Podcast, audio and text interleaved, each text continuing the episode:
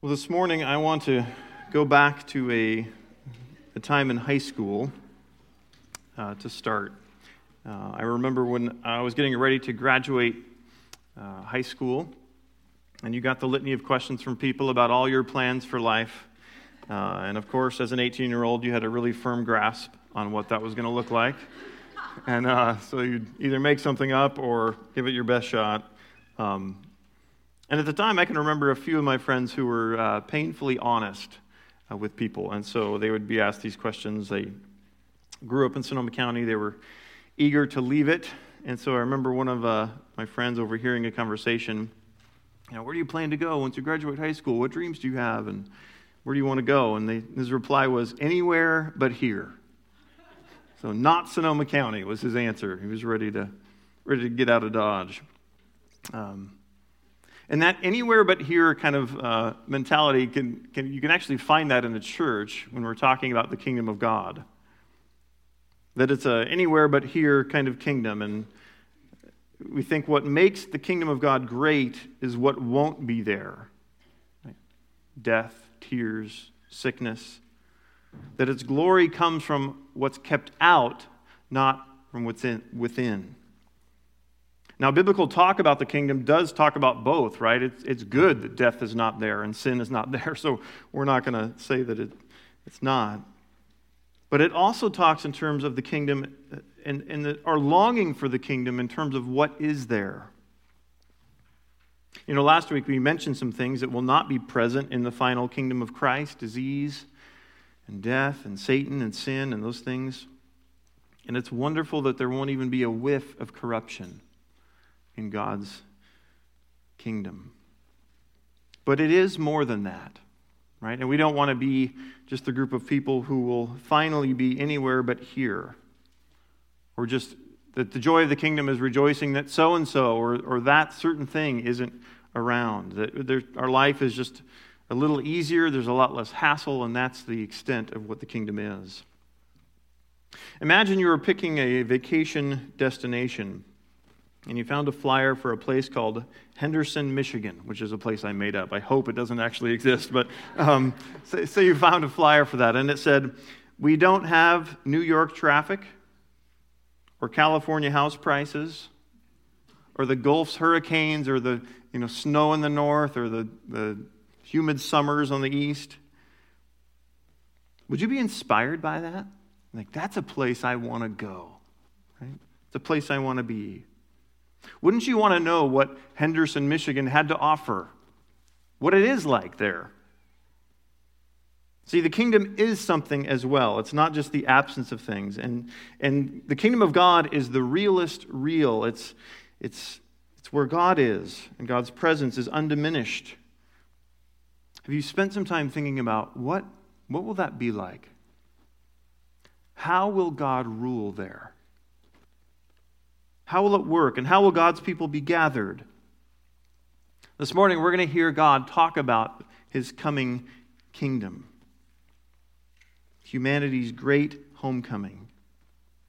And it is this place where life is lived under a perfect authority, which creates a just and righteous culture that maximizes the enjoyment of the most astounding being in all the universe the kingdom of God is lived delight. And hearing the, his description of this kingdom will have an effect on us.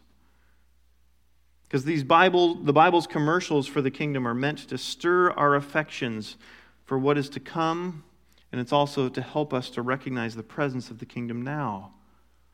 And that thanks to Jesus, we can experience in part his kingdom here, and it's in its fullness then. We've already heard from Isaiah chapter 11, where, which is actually a text we'll be in most of the morning. But I want to read from Revelation 5 again. This is the chapter we're going to be in throughout our time during Advent. And I want to read just the first five verses of that. So why don't we go ahead and stand in reverence for God's word, and I'll read what this says. I'm reading out of the English Standard Version. If you didn't bring a Bible this morning, there's some in the back in the lobby when you walked in. Go ahead and grab one so you can follow along. Here's what God's word says Then I saw on the right hand of him who was seated on the throne a scroll written within and on the back, sealed with seven seals. And I saw a strong angel proclaiming with a loud voice, Who is worthy to open the scroll and break its seals? And no one in heaven or on earth or under the earth was able to open the scroll or to look into it. And I began to weep loudly because no one was found worthy to open the scroll or to look into it. And one of the elders said to me, Weep no more.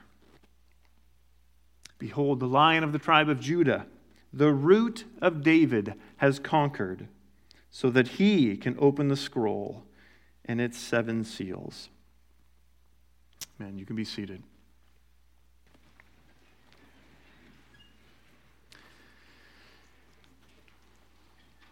Last week, if you were here, we started our Advent series and, and this text with by mentioning a problem, an earth altering problem that surfaces in this text, which is the inability to bring about or to execute the final chapter of God's salvation story. That's what all this talk about a scroll, why that matters. And all hope seems lost until one steps forward. And the book of Revelation picks up these titles of this, what would eventually be a lamb. We'll see that next Sunday in the following verses in Revelation 5. But the elder describes this lamb with certain terms that, that make us think back to the Old Testament. So last week we looked at the lion of the tribe of Judah and saw that this Messiah, this Jesus, uh, conquers his enemies. But then today it says, we'll be looking at is the phrase that describes him as the root of David the root of David. That's what we'll be looking at. So, a quick look at our outline. We're going to look briefly in Revelation here, remember where we've been, but then we're going to go back to Isaiah 11 and, and see what is meant by the root of David. We can blow by these phrases in the Bible and not understand them when they're just really rich phrases that describe important things. So, first, the root of David has conquered, is what it says. And we know that the root of David, that phrase, has something to do with conquering because it says the root of David has conquered so that he can open the scrolls. And it's it, Revelation is a very graphic book. There's lots of battles fought in it. There's lots of conquering going on. But this phrase is, a, is an important one. If you look at the very end of Revelation, actually, really quickly, in chapter 22, verse 16. It comes up again. So I just wanted to point it out before we go back to Isaiah 11. And here's what it says. Here's some of the final words of Scripture, of this revelation. It says, I, Jesus, have sent my angel to testify to you about these things for the churches. I am the root and the descendant of David, the bright morning star. So, this demonstrates to us that this concept of the root of David is a significant thing. It doesn't merely refer to the descendant of David, but also what's called the root. These are some of the last words spoken by Jesus, and this is what he draws our attention to. So, we need to understand what's meant by this root of David. So, if you turn back in your Bibles to Isaiah chapter 11, Isaiah chapter 11. While you're doing that, um, we could have turned a lot of places to look at, at, this language Jeremiah 23, Jeremiah 33, those kinds of things. But we're going to be looking at Isaiah 11 because it's probably the most explicit reference to what this is. Now, David, of course, is an ancient king of Israel, right? He's the guy who Saul has been chasing in our, as we've been looking at 1 Samuel or, or kind of throughout this year. He uh, defeats Goliath. He's the main author of the Psalms. He's the great sinner and savior of God's people that we know. And Isaiah is picking up on language earlier in the Old Testament. Uh, and Isaiah covers a lot of historical ground, if you know. Uh, he's well after uh, King David's time. Um, and Isaiah saw a lot of kings come and go, okay? Um, and some of whom who were descendants of David, um, a lot of them are more like the Bathsheba, take a census sin type of Davids, as opposed to the uh, man after God's own heart kind of Davids. Um, but he saw a lot of come through. And so Isaiah, as you read the book, almost seems bipolar in his description of what's going on. You go from really bleak, dark pictures of judgment to very, very bright, hopeful scenes of salvation, sometimes within the same chapter. So in chapter 6, as you might remember, there's that scene of these creatures flying around, and the, his, his, the train of his robe is filling the temple, and they're screaming out, Holy, holy, holy. There's this vision that happens. There's really amazing descriptions of deliverance, like in chapter 4, verses 2 through 4, it says, In that day the branch of the Lord shall be beautiful and glorious, and the fruit of the land shall be the pride and honor of the survivors of Israel. And he who is left in Zion and remains in Jerusalem will be called holy, everyone who's been recorded for life in Jerusalem. When the Lord has washed away the filth of the daughters of Zion and cleansed the bloodstains of Jerusalem from its midst by a spirit of judgment and by a spirit of burning. Beautiful picture of what deliverance is going to look like on the one hand. But then in chapter 6, verses 9 through 13, and this kind of sets up the context of the picture that we're going to find in chapter 11, we have the other side of that. And here's what it says. After the Here I am, send me from Isaiah, it says, And he said, Go and say to this people, in verse 9 of chapter 6, Keep on hearing, but do not understand. Keep on seeing, but do not perceive. Make the heart of this people dull, and their eyes heavy, and blind their eyes, lest they see with their eyes, and hear with their ears, and understand with their hearts, and turn and be healed. Then I said, How long, O Lord? And he said, Until cities lie waste without inhabitant, and houses without people, and the land is a desolate waste. And the Lord removes people far away, and the forsaken places are many in the midst of the land. And listen to verse 13. And though a tenth remain in it, it will be burned again, like a terebinth or an oak whose stump remains when it is felled. The holy seed is its stump. So, a picture of drastic judgment, a vivid picture that we're all too familiar with, right? Where he decimates his people down to a tenth, and then he says they'll even be burned again, like a tree that's felled. So, Israel is like a forest that's been chopped down, it's laid bare, and only there's ugly stumps sticking up out of the dirt. The same fate befalls Assyria, the country that uh, the people that come and, and take Israel in chapter 10, when it says, Behold, the Lord God of hosts will lop the boughs with terrifying power. The great in height will be hewn down, and the lofty will be brought low. He will cut down the thickets of the forest with an axe, and Lebanon will fall by the majestic one. It's this image of judgment where all you look out at this, what was once a beautiful forest, and now it's just these stumps. It's this really vivid, drastic picture of judgment, of decimation. But in chapter 6, did you notice the last little line that I read to you when, he, when it said, The holy seed or the holy offspring is its stump?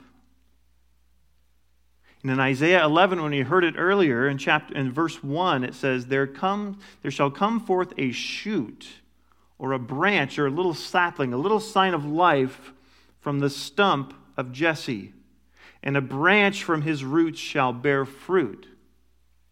There's this little glimmer of hope amidst a, a forest that's been laid bare and chopped down that comes from the stump or from the line of Jesse. And David is a descendant of Jesse. And so, even though it looks bad, even though Israel's been pruned back, there's this little itty bitty branch sprouting off one of the stumps, proving that life still remains in the roots of Israel. You see, God had promised David in 2 Samuel 7 that he would not lack a descendant to sit on the throne. And there were a lot of really crummy descendants of David that came along, right? So much so that the tree of Israel had to be hacked back in judgment. But in Isaiah 11, we see a beautiful description of what will happen with this little offshoot, this little sapling. And Isaiah takes that little branch and he describes what will happen with this descendant of David. we'll see three things that occur. Three ways that this little branch, this, this little shoot, will change the world. First is the king in verses 2 through 5 of Isaiah 11. The next is the kingdom in verses 6 through 9. And in verses 10 through 16, we'll see the gathering. So, what is this root of David? What is it ultimately saying? There's a little sentence summary for you for what, this, what that image really is supposed to help us to understand, and it's this. With divine authority, the root of David conquers God's enemies and establishes a unified kingdom of peace for God's gathered people. In the Bible, that's what David's root does. There's a divine authority that establishes this unified kingdom of peace for God's gathered people. Now, we can't fully jump into Isaiah 11, but I want to make sure that you see what happens from this little branch, this little shoot of Jesse, this descendant of David.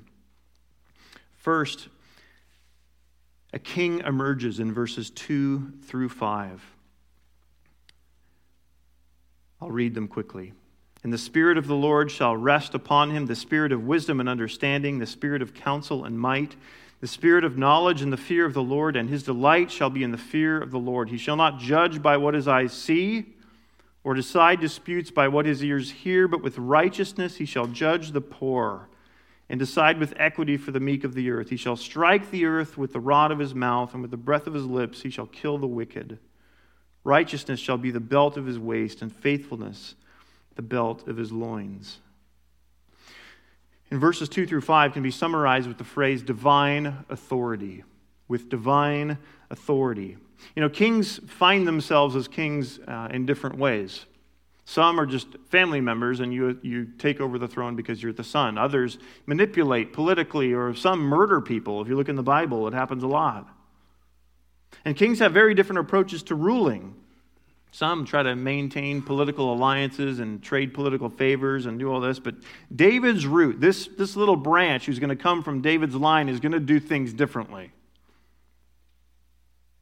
You'll notice that the source of his power and the source of his wisdom is not leveraging political favors, but it's the Spirit of God who gives him wisdom and understanding and counsel and might and knowledge. The people who heard this would think this doesn't sound like the kings of Israel. This sounds like a different way of ruling. This isn't a king shoving his way in. This is a king with inherent authority who's operating by the Spirit of God for the purposes of God, for the kingdom of God, and that's his sole and, and only focus. So that he's not ruling by what his eyes see or what his ears hear or trying to, to make everybody happy. He's ruling under the direct authority of God Himself. He's operating in the fear of the Lord. You see, in Isaiah 5:13 it says, "Therefore my people go into exile for lack of knowledge." And that's because the kings of Israel needed to be brought low, being humbled because they were not operating in that fashion. Well, this branch, this root, he will be different. He will not rule in this way. His delight will be in the fear of the Lord. That will be his fundamental and primary purpose. And that's where his divine authority comes from. And we see that the source and the power of that authority, being the Spirit of God, leads to different types of actions in the kings of Israel. Where it says, He'll judge with righteousness over the poor, with equity for the meek of the earth. There will be a, an even handedness about his rule. He will lack no authority. He will strike his enemies with the rod of his mouth. It will just take a breath to extinguish the life of the wicked. That's the kind of authority that this branch will have. And even with that authority, if you get to his inmost being, who he truly is at his core, which is what those inner garments is describing in verse 5, what you'll find there is righteousness and faithfulness that will characterize him. And that's why he will treat people with a, a kind of equity. In both compassion and judgment. Do you find yourself, as you hear this type of king, leaning forward, wanting to be under an authority like that? Can you imagine being ruled by someone like that? Just think about Washington, D.C. right now. And think about the difference between Isaiah 11 and how, what we're living in now. You see, authority itself is not the problem. It's not our cultural and national problem. It's authority spoiled. It's the problem. And here we have perfect authority that you want to be under and submissive to. And so, what will happen when this branch comes? Well, he'll be, he'll be a different kind of king. He'll rule with divine authority, is what we see in verses 2 through 5. And that's why our sentence started with, with divine authority. The root of David conquers his enemies. Now let's look at his kingdom in verses 6 through 9. This is the classic image, right, of the wolf lying down with the lamb. It's kind of the quintessential description of harmony and peace that gets used in all kinds of weird ways. But notice it comes from the rule of this branch, of this root of Jesse. And under this Messiah, predators are not dangerous, but are found alongside the very animals that they had for meals before. You know, when we visited Yellowstone this past summer, I didn't see any cows grazing by these grizzly bears that were like walking around, right? I mean, just imagine that, like children playing by their favorite snake pit. Just things that you're so accustomed to. So it's so normal. And what explains this bizarre scene? I think it's the last verse when it says, For the earth shall be full of the knowledge of the Lord as the waters cover the sea. There will be comprehensive understanding and submission to the creator of the universe to the point where every living thing will live in harmony with one another under the authority of the Lord Jesus. Think about what predator and prey, this is hardwired into them from birth. What, what will it be? What will human relations be like if even animals are interacting in this way? See, this description of Isaiah 11 is more than the calm of a bath or the excitement of the first day of vacation or the thrill of the honeymoon. This is a kind of harmony of a synced cooperation in God's created order that we have only faintly tasted. Imagine a day when your body and your mind and your community of friends and your workplace and your local leaders and your environment and your nation and your spiritual life and your spiritual knowledge of others are all working perfectly together in harmony. Just imagine that. A good day is when a few of those things line up well, right? But here, creation is firing on all cylinders under the lordship of Jesus. And this is the peace that you and every person you know on planet Earth is hungering for, is described in Isaiah 11. Have you ever wondered why we're surprised when things don't work out? That's, that's like every human's experience from the time they're born. Things don't work out. And the reason we hunger or we're surprised by when things don't work out is because we were made for a world where things do work out and do work together. And it's described right here in the kingdom of God that's coming. We'll see this, we'll taste this, we'll be a part of this. So, with divine authority, the root of David conquers God's enemies and establishes a unified kingdom of peace, the thing that is so that escapes us so easily will be the day to day norm in the kingdom. You see why people in Isaiah are reading along and just, oh, so full of hope and then judgment. and oh, that's right. There's chapters like 11. Let me read for you the last part when it describes the gathering of God's people in verses 10 through 16. Here's what it says In that day, the root of Jesse, who shall stand as a signal for the peoples, of him shall the nations inquire, and his resting place shall be glorious. In that day, the Lord will extend his hand yet a second time to recover the remnant that remains of his people from Assyria, from Egypt, from Pathros, from Cush, from Elam, from Shinar, from Hamath, and from the coastlands of the sea. He will raise a signal for the nations and will assemble the banished of Israel and gather the dispersed of Judah from the four corners of the earth. The jealousy of Ephraim shall depart, and those who harass Judah shall be cut off. Ephraim shall not be jealous of Judah, and Judah shall not harass Ephraim, but they shall swoop down on the shoulder of the Philistines in the west, and together they shall plunder the people of the east. They shall put out their hand against Edom and Moab, and the Ammonites shall obey them. And the Lord will utterly destroy the tongue of the sea of Egypt, and will wave his hand over the river with his scorching breath, and strike it into seven channels, and he will lead people across in sandals, and there will be a highway from Assyria for the remnant that remains of his people, as there was for Israel when they came up from the land of Egypt. This root of Jesse is going to be a rallying point, a signal which summons the nations, it summons God's people back to Him. You know, in our technological age, it's easy to forget the importance of signals. And when Bree and I went to China and we got to walk on the Great Wall, um, 13,000 miles of massive walls, 25,000 different watchtowers posted along the way so that if an enemy would invade, they would light fires at night or send smoke signals by day that would carry from watchtower to watchtower to watchtower to warn the people that they were being uh, attacked. It was this ancient telegram system that was pretty complicated to build. In Isaiah 5:26, uh, the Lord metaphorically raises a signal for the foreign ar- these foreign armies to come and actually to invade his people.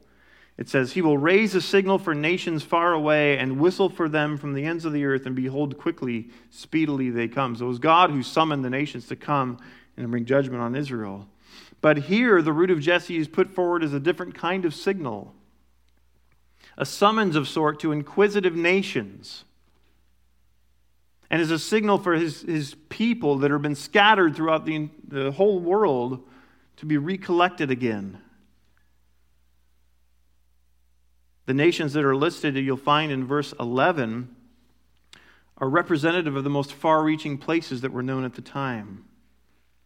There are also nations that you don't expect to be on the list. Nations like Assyria come in and decimate Israel, or Egypt, who are the enemies of Israel. But these other places are simply the boundary lines of the known world, as far east and south and north and west as you can get. And the point is, nothing will hinder the nations from noticing the signal. Everyone will see it. And notice the effect that it's going to have uh, on Israel. In verses 13 and 14, Ephraim is kind of the northern 10 tribes uh, of Israel, and Judah is the southern uh, component, but they are collectively Israel together. And there's lots of infighting and problems that they have throughout the Bible, but notice God is going to stop this infighting and jealousy to the point where their unity becomes effective and they're able to, to fight together and take up uh, a fight against their old enemies Edom and the Ammonites and these people who are kind of classic arch enemies of God's people.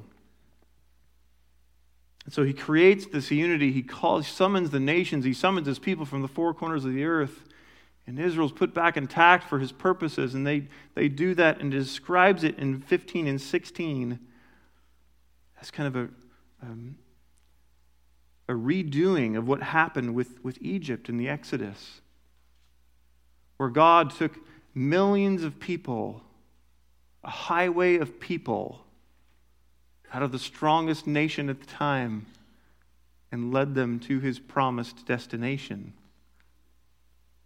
And this is saying he'll, he'll do that on a much grander scale. So much so that they don't even have to take their sandals off. Just march right through rivers. All enemies will be cleared out, all natural boundaries will be dealt with. I will get my people home, is what it's saying he'll do. Which, if you think about it, is an astounding feat, right? to collect his people from all over the place. And not only that, but to get the attention of the nations to join with God's people as a stream returning to Mount Zion. Because of this signal, this unique root of Jesse's signal, will do that. And that's why our sentence ends the way it does. With divine authority, the root of David conquers God's enemies and establishes a unified kingdom of peace for God's gathered people.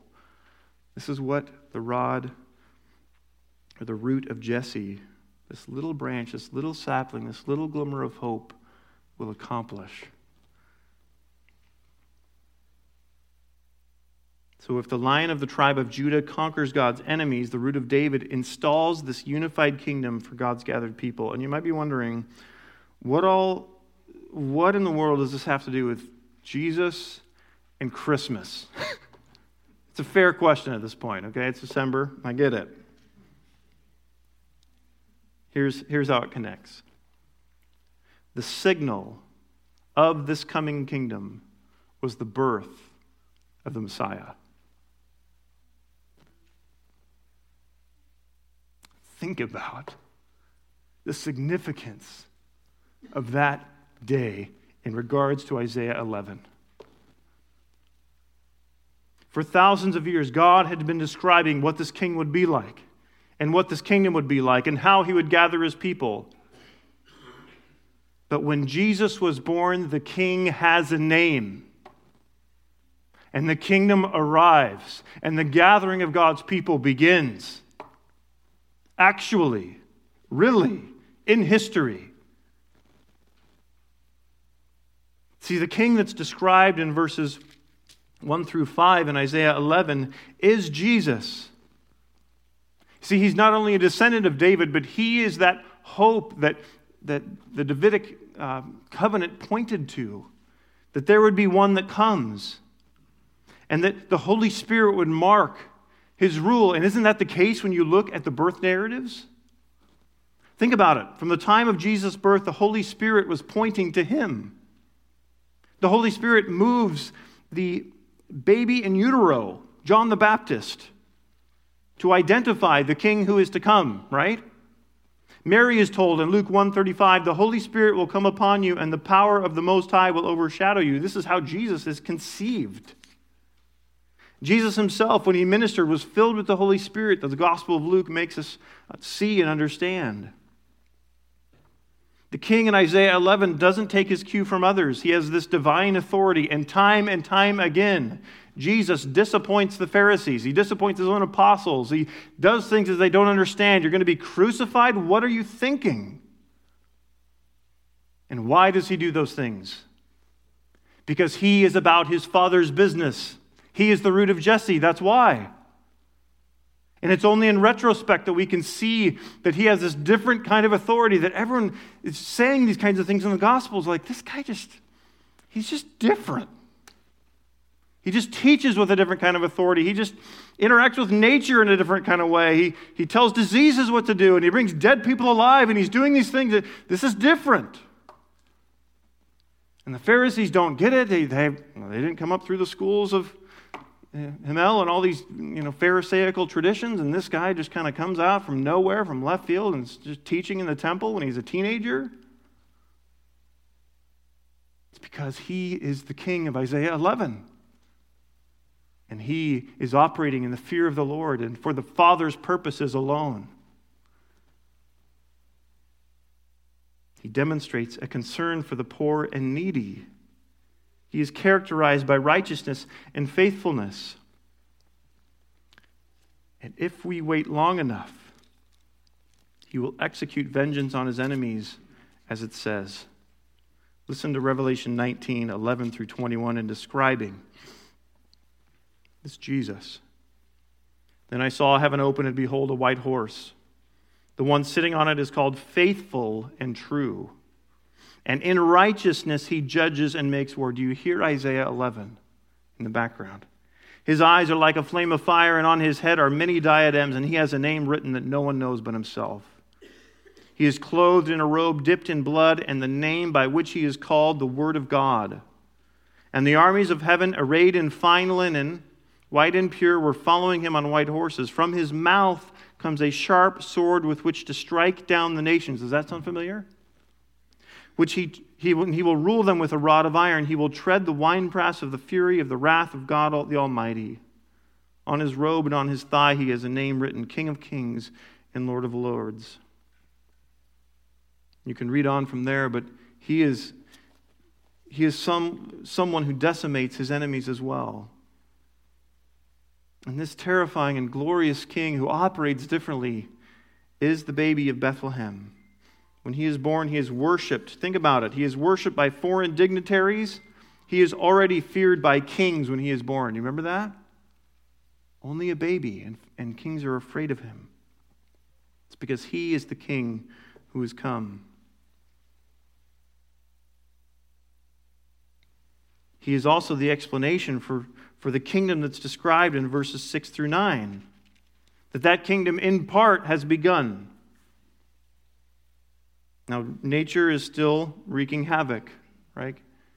People we know are still sick and struggling and facing death. But when Christ's ministry began, the Gospels are very clear that when Christ comes, the kingdom comes with him because he's the king. And so the apostles witness this sovereignty, this kind of kingdom that he, he calms storms and he raises the dead and he tells fevers to leave and he has authority over demons. Do you remember what happens when John's disciples show up and ask if Jesus is the Messiah? Like, are you the, are you the guy? Are you the one we're waiting for? Do you remember what Jesus did? He started healing people and driving demons out of people. And after a while, he says, Go and tell John what you have seen and heard. And why would Jesus say that? Because he's saying the signs of the kingdom are here. The, the peace that's described in passages like Isaiah 11, I am bringing about. I have authority, and I'm demonstrating that authority in part now. And John knew that. So he's showing that where Jesus goes, the kingdom follows. And, and it's like a little microcosm, a little pocket, a shaft of heavenly light as he walks around to show this is what, in part, this is what's going to happen in full when the kingdom is fully here. Listen to Revelation 22, as 1 through 5, as it describes this kingdom. It says, Then the angel showed me the river of the water of life bright as crystal, flowing from the throne of God and of the Lamb through the middle of the street of the city. Also, on either side of the river, the tree of life with its 12 kinds of fruit, yielding its fruit each month. The leaves of the tree were for the healing of the nations. No longer will there be anything accursed, but the throne of God and of the Lamb will be in it, and his servants will worship him. They will see his face, and his name will be on their foreheads, and night will be no more. They will need no light or lamp or sun, for the Lord God will be their light, and they will reign forever and ever. It's Isaiah 11 come to pass. So the kingdom that's described arrives in part with the person of Jesus and will arrive in full when he returns. How about the gathering of God's people? As we look back on that, the gathering of God's people has begun. Think about the scene around the manger. Now, I know they didn't all come through at the same time, and there's all. The, I know that. Okay, so just we're, we're okay there. But just think about the, the characters who are involved in this story. What a weird group of people to gather. Think, okay, who's going to be? Who needs to be there from the start? Let's grab some shepherds out of the field. Let's make sure shepherds are there. Let's pull noble visitors of these dignitaries from this foreign land. Let's make sure that there's a carpenter, there's a young mother, some animals. I mean, this is a diverse group. What on earth would bring these people together? What on earth would bring these people together as, Redemption Hill Church? The Messiah, the unifying Messiah is gathering a people, a diverse people from the very beginning. And everyone looks on and thinks, wow, you, you included that guy? Like that lady's really? The sinner woman? Are you sure? And the whole time there's this debate about the, the cost of diversity, right, of God's people. Later on, as Jesus grows, he defeats his enemy and cross at the empty tomb. He binds a strong man and starts flipping the team of the enemy. He's gathering a people. He's doing the same as he's describing in Isaiah 11. He's unifying his people. He is the signal that people are following. Listen to Ephesians 2. When It just talks to Gentiles. It says, Remember that you were at that time separated from Christ, alienated from the commonwealth of Israel, and strangers to the covenants of promise, having no hope and without God in the world. But now in Christ Jesus, you who once were far off have been brought near by the blood of Christ. For he himself is our peace, who has made us both one and has broken down in his flesh the dividing wall of hostility by abolishing the law of commandments expressed in ordinances, that he might create in himself one new man in the place of the two, so making peace and might reconcile us both to God in one body through the through the cross, thereby killing the hostility. Do You see, Jesus has, is unifying a people. And it bothers certain groups when he walks around and says different things, but he's doing it. And through the commission of, of Jesus, the church is gathering for himself a people. He has tasked us in the, in the work of gathering and harvesting. And imagine that one day when evangelism will be over and those streams of people will come from places like Assyria to worship him. Redemption Hill, the signal has been raised already. The watchtowers have been lit, and it's spreading through the known world that the king and kingdom of Isaiah 11 have come in the person of Jesus. They have. They're here. And this is a part of our call where we have been authorized harvesters and given uh, power and authority to help gather, to collect God's multi ethnic people. Listen to Revelation 21 to see how it all plays out. Verses 22 through 27. And I saw no temple in the city, for its temple is the Lord God, the Almighty, and the Lamb. And the city has no need of sun or moon to shine on it, for the glory of God gives its light, and its lamp is the Lamb. Now listen to this. By its light will the nations walk, and the kings of the earth will bring their glory into it, and its gates will never be shut by day, and there will be no night there.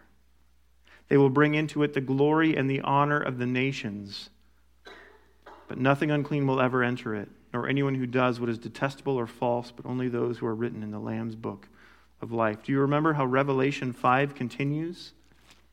The new song that's sung? There's a few lines in that I want to point out. Here's what it says in verse 9. And they sang a new song, saying, Worthy are you to take the scroll and to open its seals, for you were slain, and by your blood you ransomed people for God from every tribe and language and people and nation, and you have made them a kingdom and priests to our God, and they shall reign on the earth. God will make sure his highway comes to Mount Zion. The gathering of God's people has begun and it will be completed one day, and it will be a beautiful, beautiful thing.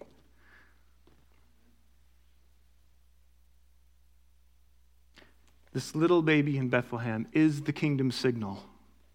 He is the beacon that has been lit. And so, how do we respond to this?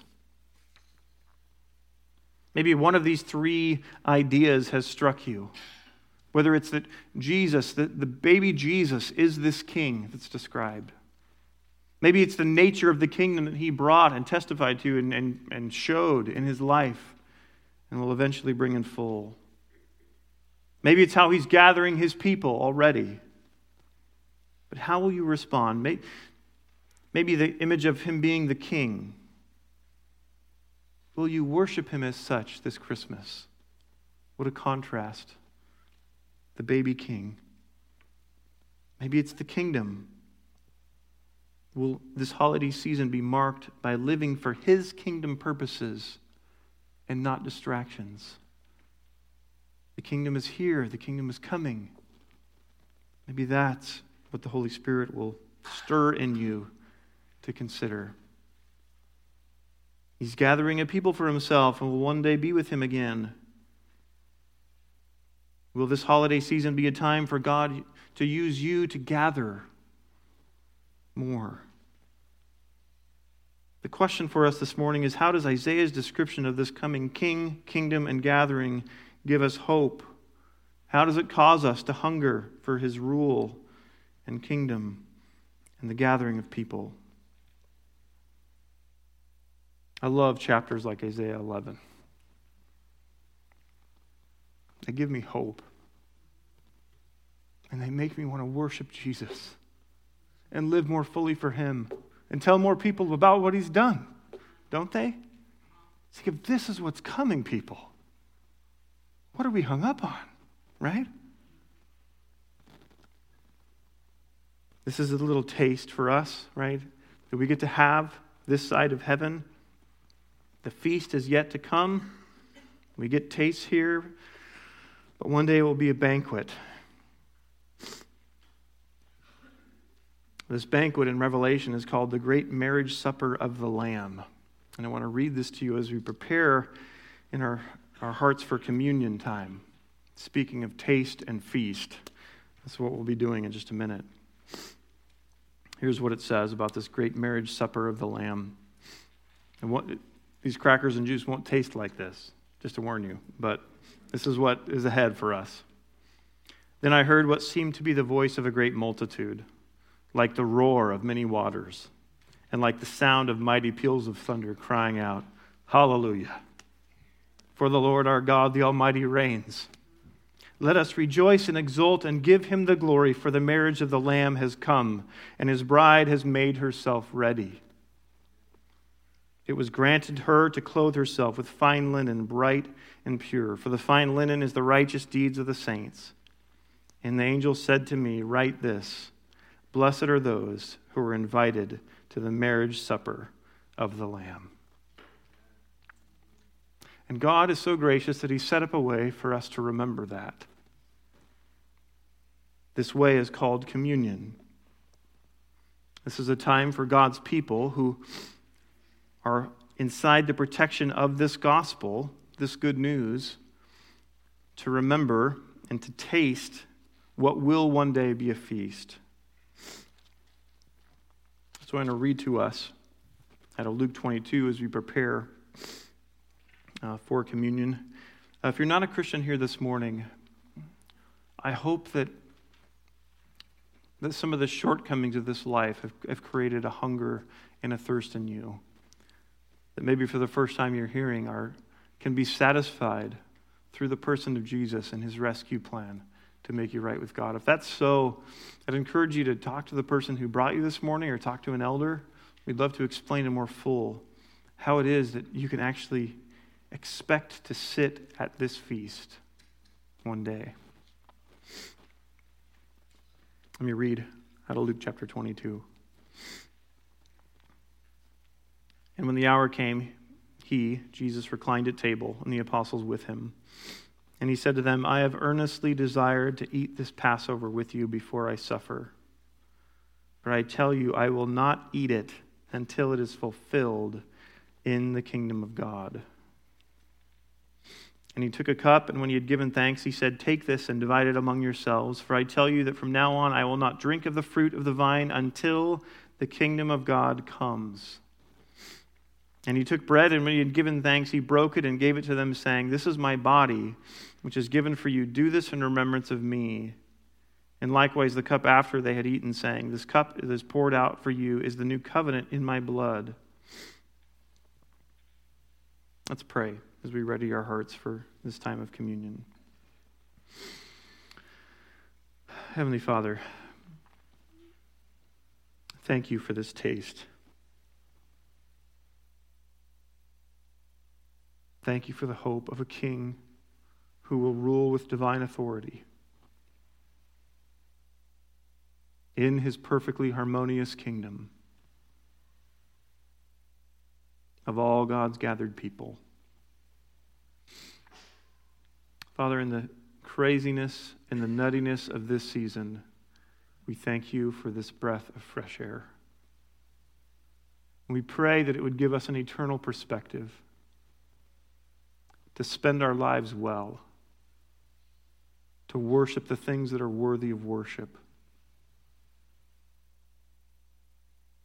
and to participate in the task of gathering. Would you refocus our efforts? Would you refocus our hearts? Would you bring into alignment the things that inevitably have gotten off kilter? I pray that this time of communion, God, that you would help us to long correctly, to wait well for your return. And as we taste this bread and, and juice, I pray that it would both satisfy and create a hunger. Satisfy us to remind us that, God, there will be this great marriage feast one day. And it would create a hunger to live more purposefully and to live for your sake. We thank you for these reminders. God, we need them, and you know that. So help us now to benefit from this time together. We pray this in Jesus' name. Amen.